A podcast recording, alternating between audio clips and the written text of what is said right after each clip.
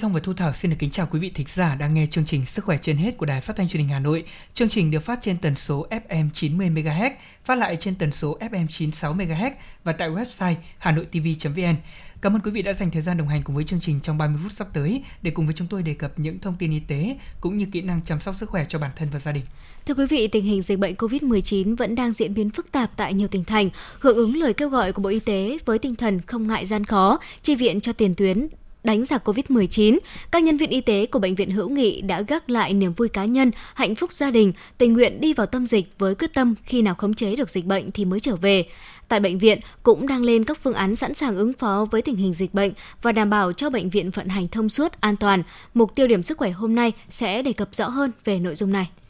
Thưa quý vị, trên nhiều trang mạng xã hội hiện nay đang lan truyền nhiều thần dược khẳng định có thể chữa được virus SARS-CoV-2 gây bệnh COVID-19. Các chuyên gia y tế cho rằng các bài thuốc trị virus SARS-CoV-2 đang truyền trên mạng là không có cơ sở, thậm chí có thể nguy hại tới sức khỏe của người dùng. Trong mục Vui sống mỗi ngày ngày hôm nay, các chuyên gia sẽ đưa ra những khuyến cáo về vấn đề này. Và cuối cùng, trong mục Bí mật hạnh phúc, mời quý vị và các bạn cùng nghe bài viết Chuyến công tác đặc biệt của binh đoàn áo trắng. Ngay sau đây như thường lệ là bản tin sức khỏe với những thông tin y tế trong và ngoài nước.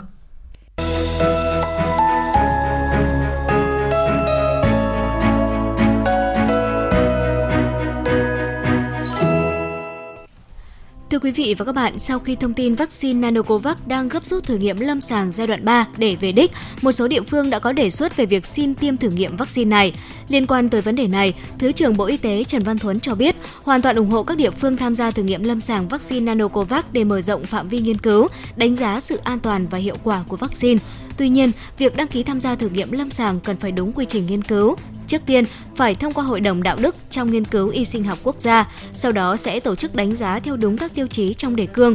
Qua quá trình thử nghiệm phải đảm bảo thu nhập, quản lý dữ liệu một cách khoa học, tin cậy và chính xác. Để làm được điều này, cần có sự phối hợp của Sở Y tế các tỉnh, thành phố. Bộ Y tế tuyệt đối không ủng hộ việc mua bán, mượn danh thử nghiệm lâm sàng để tiêm vaccine cho người dân khi chưa được các cơ quan chức năng cấp phép. Theo Thứ trưởng Y tế Trần Văn Thuấn, vaccine Nanocovax an toàn và có tính sinh miễn dịch tương đối cao. Tuy nhiên, hiện chưa có dữ liệu chắc chắn bảo vệ của vaccine đến đâu mà vẫn cần chờ thêm thời gian và kết quả nghiên cứu. Bộ Y tế đề nghị Công ty Cổ phần Công nghệ Sinh học Dược Nanogen trước ngày 15 tháng 8 năm 2021 phải gửi báo cáo dữ liệu nghiên cứu pha 2 và bước đầu pha 3. Từ đó, Bộ Y tế có số liệu gửi Hội đồng Đạo đức và Hội đồng cấp phép của Bộ Y tế xem xét cấp phép trong tình trạng khẩn cấp.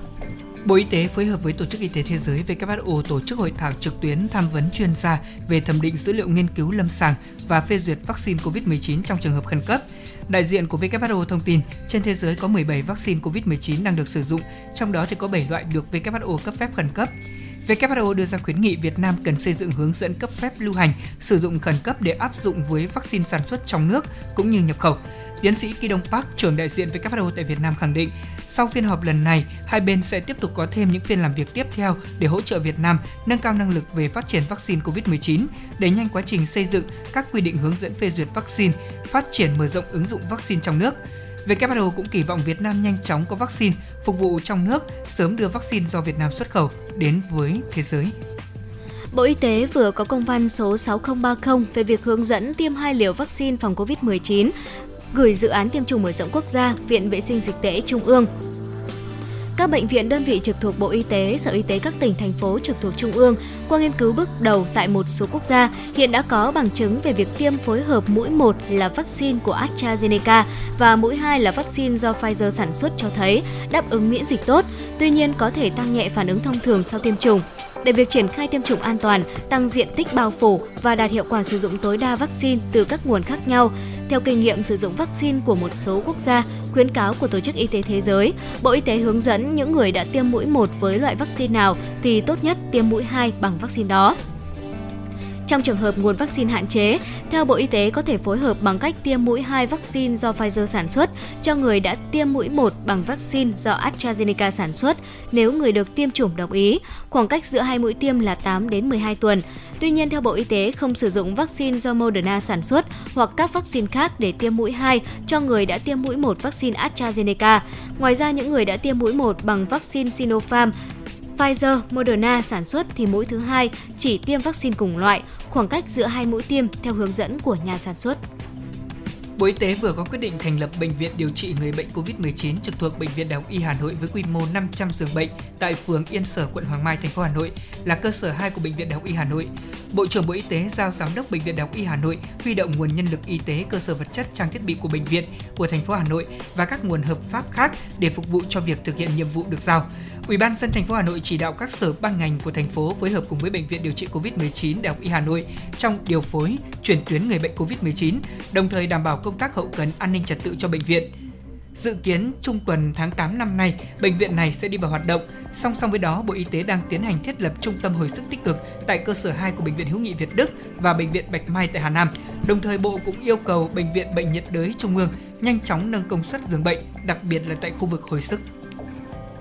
Cục An toàn Thực phẩm Bộ Y tế cho biết, Cục vừa phát hiện sản phẩm thực phẩm bảo vệ sức khỏe viên nano xuyên tâm liên hành đen được giới thiệu trên một số trang Facebook là vị thuốc phòng ngừa và điều trị COVID-19. Sản phẩm này do công ty trách nhiệm hữu hạn Helmo, địa chỉ ở số 10, ngõ 123/31 Thụy Phương, phường Thụy Phương, quận Bắc Từ Liêm, Hà Nội công bố và chịu trách nhiệm sản phẩm. Cục An toàn Thực phẩm khẳng định thông tin như vậy là không chính xác, vi phạm pháp luật về quảng cáo. Không có bất kỳ loại thực phẩm chức năng, thực phẩm bảo vệ sức khỏe nào chữa được COVID-19 hay kháng virus SARS-CoV-2. Đặc biệt, không có bất kỳ thực phẩm chức năng, thực phẩm bảo vệ sức khỏe nào được phép ghi công dụng điều trị bệnh. Trong quá trình các cơ quan chức năng xác minh, xử lý, Cục An toàn Thực phẩm đề nghị người tiêu dùng không căn cứ vào các nội dung quảng cáo sai sự thật trên các trang mạng để quyết định mua, sử dụng sản phẩm gây ảnh hưởng đến sức khỏe và kinh tế.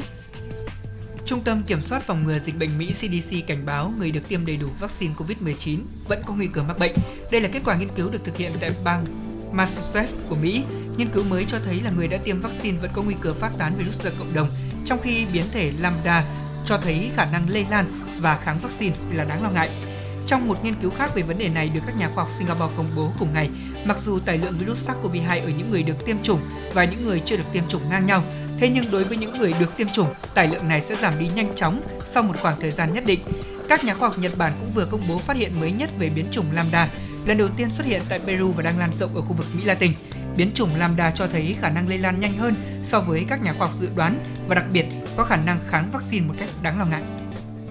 Khoảng 1,4 triệu thanh thiếu niên trong độ tuổi từ 16 đến 17 ở Anh dự kiến sẽ được tiêm vaccine ngừa COVID-19 sau khi chính phủ nước này được tư vấn từ các nhà khoa học. Những người ở độ tuổi 16 và 17 được khuyến khích tiêm vaccine COVID-19 của Pfizer hoặc Moderna theo hướng dẫn về tiêm chủng dành cho người trẻ tuổi ở Anh. Tuy nhiên, hiện chưa rõ thời gian chính xác sẽ bắt đầu thực hiện tiêm vaccine cho nhóm đối tượng này. Theo các nhà khoa học, dù có nguy cơ mắc COVID-19 rất thấp, nhưng trẻ em có khả năng nhiễm và truyền virus, một yếu tố có thể gây nên sự gia tăng các ca nhiễm mới. Trong nhiều tháng nay, chính phủ Anh đã đau đầu với câu hỏi liệu có nên khuyến khích tiêm vaccine cho trẻ em hay không và đã trì hoãn việc này để chờ thêm bằng chứng y tế. Trong khi đó, Mỹ và một số quốc gia châu Âu đã và đang tiêm vaccine đại trà cho người dưới 18 tuổi, thậm chí có kế hoạch tiêm vaccine cho trẻ em dưới 12 tuổi nhằm tạo miễn dịch cộng đồng. Bộ Y tế Indonesia vừa ban hành thông tư cho phép phụ nữ mang thai được tiêm vaccine ngừa COVID-19 với lý do đây là một trong những nhóm nguy cơ phơi nhiễm và mắc các triệu chứng nghiêm trọng. Bộ Y tế nước này đã chỉ đạo tất cả các cơ quan y tế tiêm vaccine ngay cho phụ nữ mang thai, nhất là tại khu vực có mức độ lây lan dịch cao. Phụ nữ mang thai sẽ được tiêm vaccine của các hãng Pfizer, BioNTech, Moderna và Sinovac. Lần đầu tiên sẽ được tiêm trong quý thứ 2 của thai kỳ, liều thứ 2 sẽ được tiêm cách quãng theo khuyến cáo của nhà sản xuất. Theo thông tư của Bộ Y tế nước này, việc tiêm chủng cho phụ nữ mang thai sẽ được đưa vào tiêu chí đặc biệt. Do vậy, quy trình khám sàng lọc hoặc tiêm chủng sẽ được thực hiện chi tiết hơn những đối tượng khác. Lào đã quyết định tiếp tục gia hạn lệnh phong tỏa toàn quốc thêm 2 tuần, kéo dài đến ngày 18 tháng 8. Đây là lần thứ 7 Lào gia hạn lệnh phong tỏa vốn được áp dụng từ ngày 22 tháng 4 đến nay. Quyết định gia hạn lệnh phong tỏa nêu rõ, do lo ngại nguy cơ lây nhiễm từ người lao động nhập cảnh và một số ca lây nhiễm trong cộng đồng, chính phủ Lào đã yêu cầu tăng cường truy vết người mắc COVID-19 nhằm điều trị kịp thời và thúc đẩy chương trình tiêm chủng. Từ nay đến ngày 18 tháng 8, Lào vẫn tiếp tục tăng cường quản lý khu vực biên giới và đóng cửa các tụ điểm giải trí, karaoke, cà phê internet, spa, cấm người dân ra vào vùng đỏ, cấm tổ chức tiệc tùng, tụ tập đông người. Số lượng người châu Âu nhiễm virus SARS-CoV-2 từ đầu đại dịch đã vượt quá con số 60 triệu trường hợp. Tổ chức Y tế Thế giới công bố thống kê và nhấn mạnh rằng con số này là tính tổng cộng tại 50 nước châu Âu, trong đó bao gồm cả Liên bang Nga, Thổ Nhĩ Kỳ. Trên tổng số 50 quốc gia từ Đông Âu sang Tây Âu đã có hơn 1,2 triệu người tử vong, tương đương với hơn 1/4 tổng số ca tử vong trên toàn thế giới do virus xuất hiện lần đầu tiên tại Vũ Hán, Trung Quốc, cách đây gần 2 năm gây ra.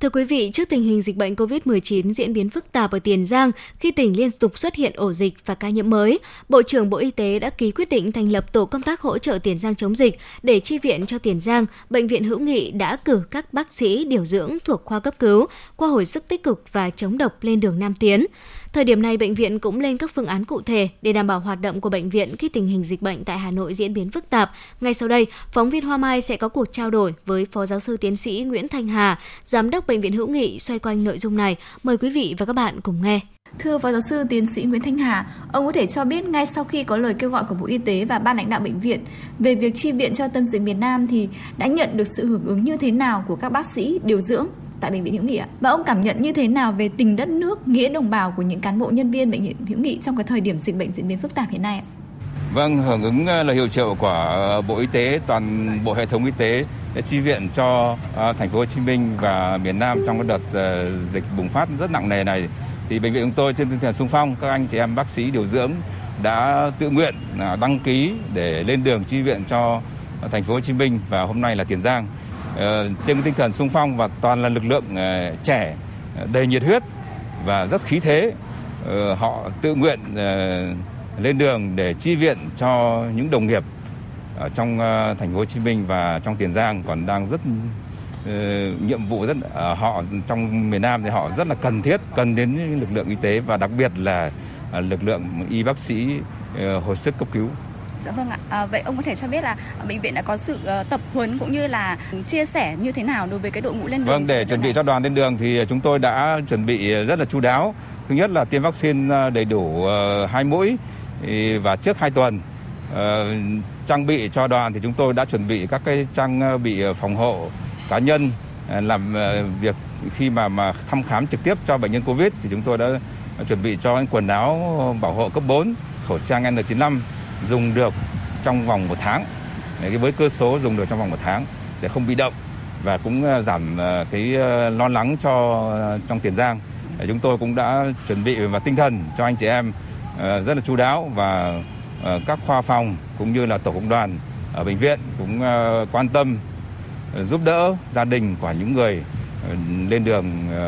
chi viện cho miền Nam. Dạ vâng ạ. Để cho họ yên tâm công tác. Vâng. Ông có thể cho biết là trong cái chuyến đi lần này thì nó có những cái điểm gì khác và nó sẽ khó khăn hơn so với những cái chuyến chúng ta hỗ trợ cho Bắc Ninh, Bắc Giang trong đợt trước? Chuyến đi lần này thì đúng là về mặt địa giới thì rất là xa, vào tận Tiền Giang, vào miền Tây Nam Bộ, vùng miền mà có lẽ là cả đoàn chúng tôi chưa ai từng bước chân đến. Nhiệm vụ thì cũng rất nặng nề vì là cái tình hình dịch trong Tiền Giang là cũng rất là khó lường, diễn biến rất là phức tạp mà số ca tăng lên hàng ngày. Nhiệm vụ của đoàn chúng tôi là cùng với lại lực lượng bác sĩ ở trong Tiền Giang giảm thiểu được số bệnh nhân tử vong, một điều rất khó khăn vào lúc này. Và ở một cơ sở tuyến tỉnh Tiền Giang thì rõ ràng là trang thiết bị, cơ sở vật chất rồi là nhân lực cũng rất là hạn hẹp, không thể mạnh như là ở Bắc Giang. Ở Bắc Giang lúc đó là cái tâm điểm dịch ở Bắc Giang, cả nước dồn vào cho Bắc Giang. Và như vậy là trang thiết bị về con người cả nước dồn cho Bắc Giang thì lực lượng rất hùng hậu. Chúng tôi cũng là một phần, đóng góp một phần trong đó. Và nay là chúng tôi gần như độc lập tác chiến ở trong Tiền Giang. Và vậy nhiệm vụ nặng nề khó khăn hơn. Hơn nữa là cũng là miền đất xa xôi, anh em thì cũng chưa từng đặt chân đến, có những sự khác biệt văn hóa vùng miền. Đây là một cái mà anh chị em chúng tôi cũng đã trao đổi, phổ biến kinh nghiệm và bảo ban nhau để lên đường sao cho thích nghi được với lại môi trường, hoàn cảnh và điều kiện làm việc cũng như công tác giao tiếp ứng xử với người dân trong miền Tây Nam Bộ. Dạ vâng ạ. Bệnh viện đã cử một đội quân tinh nhuệ để chi viện cho Việt Nam. Trong khi đó thì dịch bệnh ở Hà Nội cũng đang diễn biến rất là phức tạp. Vậy thì Bệnh viện Hữu nghị đã có những cái kế hoạch như thế nào để có thể đảm bảo tốt cái công tác khám chữa bệnh cũng như là đảm bảo cái an toàn phòng chống dịch ạ? Vâng, đúng là như vậy. Chúng tôi phải tính những kế hoạch điều động các bác sĩ, điều dưỡng đã từng công tác, đã từng làm việc tại khoa cấp cứu hoặc tại khoa hồi sức để quay trở lại trực và tiếp cận với những công việc, với những kỹ thuật mà khoa hồi sức, khoa cấp cứu phải thực hiện cho những người bệnh nhân nặng. Và chúng tôi cũng tự đào tạo thêm lực lượng để làm sao đáp ứng được yêu cầu nhiệm vụ cần thiết cho những bệnh nhân nặng cần hồi sức cấp cứu. Và tình hình dịch ở Hà Nội cũng thực sự là rất là khó lường và khó khăn. Chúng tôi cũng phải chuẩn bị trước để cho cái tình huống xấu nhất là dịch bùng phát nặng như là trong miền Nam thì chúng tôi cũng sẽ thiết lập một cái tòa nhà biệt lập điều trị tiếp nhận điều trị bệnh nhân Covid và cũng sẽ phân tầng điều trị đúng như theo quy định của Bộ Y tế. Để đáp ứng được cái nhiệm vụ này thì chúng tôi cũng phải chuẩn bị lực lượng ngay từ bây giờ. Tức là bệnh nhân cần hồi sức cấp cứu thì phải có các bác sĩ điều dưỡng hồi sức cấp cứu. Mà thực tế lực lượng này trong cái giai đoạn bình thường là cũng ít, do vậy phải đào tạo gấp để chuyển giao các kỹ thuật để cho các bạn đáp ứng được yêu cầu nhiệm vụ. Ngay tại bệnh viện này chúng tôi phải tự đào tạo, tự chuyển giao các kỹ thuật. Vâng ạ. Vậy ông có một cái lời nhắn, một cái thông điệp gì gửi gắm đến những cái người lên đường đến miền Nam cũng như là chính những cái y bác sĩ đang công tác tại bệnh viện trong cái thời điểm rất là khó khăn hiện nay ạ? Vâng, thì đối với anh em đồng nghiệp lên đường chi viện cho miền Nam thì chúng tôi cũng rất mong muốn là anh chị em yên tâm lên đường công tác chân cứng đá mềm, vì màu cờ sắc áo, vì uy tín thương hiệu của bệnh viện mà cố gắng chiến đấu vì cái sinh mạng của bệnh nhân Covid để chiến đấu giành giật lại sự sống cho họ. Đó là cái nhiệm vụ quan trọng nhất. Ở nhà thì chúng tôi, các anh chị em ở nhà, ở bệnh viện thì cũng cố gắng để đảm đương các cái công việc mà các chị, các bạn để lại. Bệnh viện cũng luôn luôn là hậu phương vững chắc để cho các bạn yên tâm lên đường công tác. Và gia đình các bạn chúng tôi cũng sẽ chăm lo chú đáo để các bạn yên tâm làm việc ở nơi miền Nam xa xôi. Dạ vâng ạ, rất là cảm ơn bác sĩ ạ.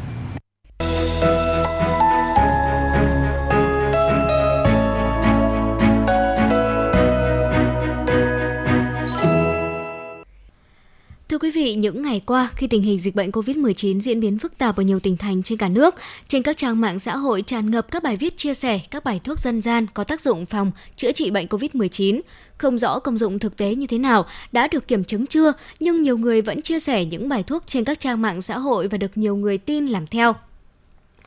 Chữa COVID-19 bằng cây cỏ, nhỏ dầu dừa, dầu mè, thuốc Tây, thuốc Nam là những lời quảng cáo đang lan tràn trên mạng. Những dòng trạng thái được đăng lên Facebook cá nhân ngay lập tức được hàng nghìn người yêu thích và chia sẻ. Các thông tin khác nếu chưa chuẩn xác có thể gây lo sợ hoảng loạn, nhưng những bài thuốc, vị thuốc nếu không sử dụng đúng bệnh, đúng thuốc sẽ gây ảnh hưởng trực tiếp tới sức khỏe, tính mạng của con người và làm ảnh hưởng đến công cuộc chống dịch của chúng ta, bởi tất cả những lời quảng cáo ở trên chẳng có cơ sở khoa học nào. Gừng, xả, tỏi giờ như càng nóng hơn khi cùng lúc nhiều trang Facebook quả quyết rằng chỉ cần dùng những loại gia vị này trị được COVID-19. Nhiều loại thuốc thực phẩm chức năng cũng được thần thánh hóa, dược sĩ Phạm Thanh Thúy ở Tây Hồ, Hà Nội chia sẻ. Thực chất là cái Covid này nó giống như một cái dạng là cúm. Thế thì mùa này cũng là mùa cúm. Bản thân mình tự tăng sức đề kháng, mình ăn uống là chủ yếu. Và dùng thêm các thực phẩm chức năng có vitamin đấy là chính ạ. Còn cái xuyên tâm liên ấy, thực ra là ngày trước thì nó cũng là tác dụng điều trị là để giải độc gan và cũng điều trị cúm, nhưng mà nó không điều trị được Covid.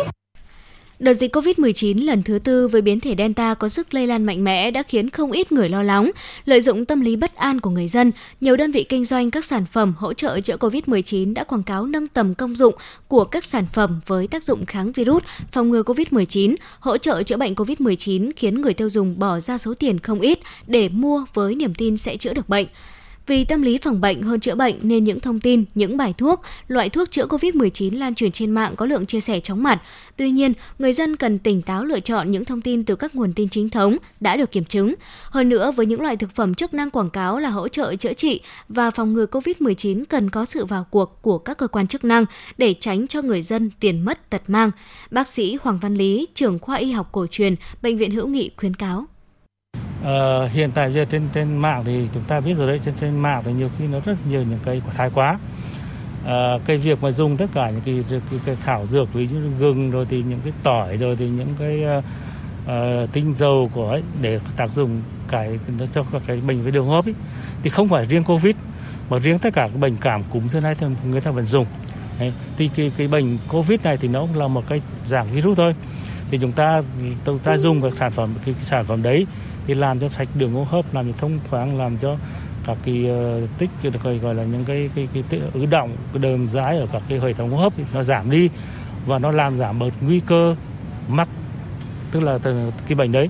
chứ nó không riêng gì cho Covid. Nên là chúng ta nhiều khi chúng ta cũng gán cho bệnh điều trị Covid thì cũng không đúng, tức là nó chỉ làm giảm cả cái nguy cơ để lây nhiễm các bệnh virus nói chung và trong đó có virus Covid. Bây giờ chúng ta hiểu rằng những cái đấy là làm để hỗ trợ để làm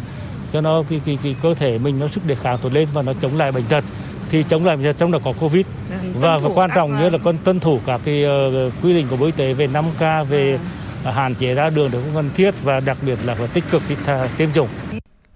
Dịch bệnh đang diễn biến phức tạp và nguy hiểm, hiện vẫn chưa có thuốc đặc trị. Do vậy, cách phòng chống tốt nhất chính là nghe theo khuyến cáo 5K của Bộ Y tế, thường xuyên giữ vệ sinh cá nhân, ăn uống đủ chất để tăng sức đề kháng cho cơ thể, không chia sẻ, lan truyền, sử dụng những bài thuốc chưa được cơ quan chuyên môn thẩm định và hãy đi tiêm phòng COVID-19 khi đến lượt.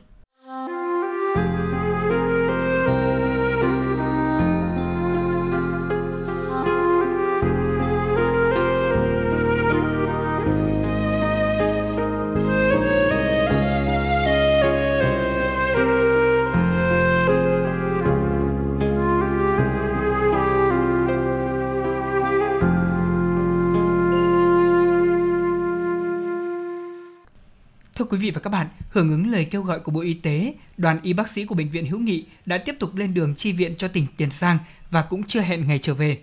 Với họ, đây là chuyến công tác dài nhất, vất vả nhất, thế nhưng cũng đáng tự hào nhất. Tình đất nước, nghĩa đồng bào và mệnh lệnh từ trái tim của những người thầy thuốc đã thôi thúc họ lên đường với tinh thần quyết tâm chống dịch như chống giặc. Thời tiết Hà Nội những ngày nắng nóng, có lúc kèm theo mưa rào khiến không khí càng trở nên ngột ngạt. Thế nhưng dù những giọt mồ hôi lăn dài trên trán vẫn không làm giảm đi nhiệt huyết, tinh thần của những y bác sĩ sẵn sàng đi vào tâm dịch với mong muốn bảo vệ sức khỏe nhân dân, góp sức vào cuộc chiến đẩy lùi dịch bệnh. Trong giờ phút bịn diện chia tay ngắn ngủi trước khi lên đường, các y bác sĩ đã động viên, dặn dò nhau, những người ở lại chuẩn bị cho đồng nghiệp từng thứ đồ ăn, đồ dùng hàng ngày. Hành trang gọn nhẹ trong chiếc ba lô đeo trên người. Bác sĩ Hoàng Minh Viết và bác sĩ Đào Trọng Thành, Bệnh viện Hữu nghị chia sẻ. Khi mà Bắc Giang bị thì các bạn đồng nghiệp trong miền Nam cũng rất là nhiệt tình để ra, thì tôi nghĩ là một phần là huy động của Bộ Y tế, nhưng mà thực tế thì các bệnh viện đồng nghiệp với nhau cũng rất muốn chia sẻ, cùng gánh vác chia lửa cùng các đồng nghiệp miền Nam trong cái lúc nó khó khăn như thế này. Lần này chúng tôi cũng đa số là các bác sĩ trẻ và các điều dưỡng trẻ. Tất nhiên là có tôi là trưởng đoàn thì là người tuổi nhất. Thế nhưng mà cái điều đấy thì cũng là một cái chuyện thông thường thôi. Chúng tôi rất là cảm động và thấy rất là ấm lòng vì đã được nhận được cái sự động viên, giúp đỡ rất là tận tình, chu đáo từ phía Đảng ủy, Ban giám đốc bệnh viện cũng như là phía các khoa phòng, để các đồng nghiệp, bạn bè trong cơ quan cũng như là gia đình đã ủng hộ và tin tưởng cũng như là tạo điều kiện cho chúng tôi yên tâm lên đường.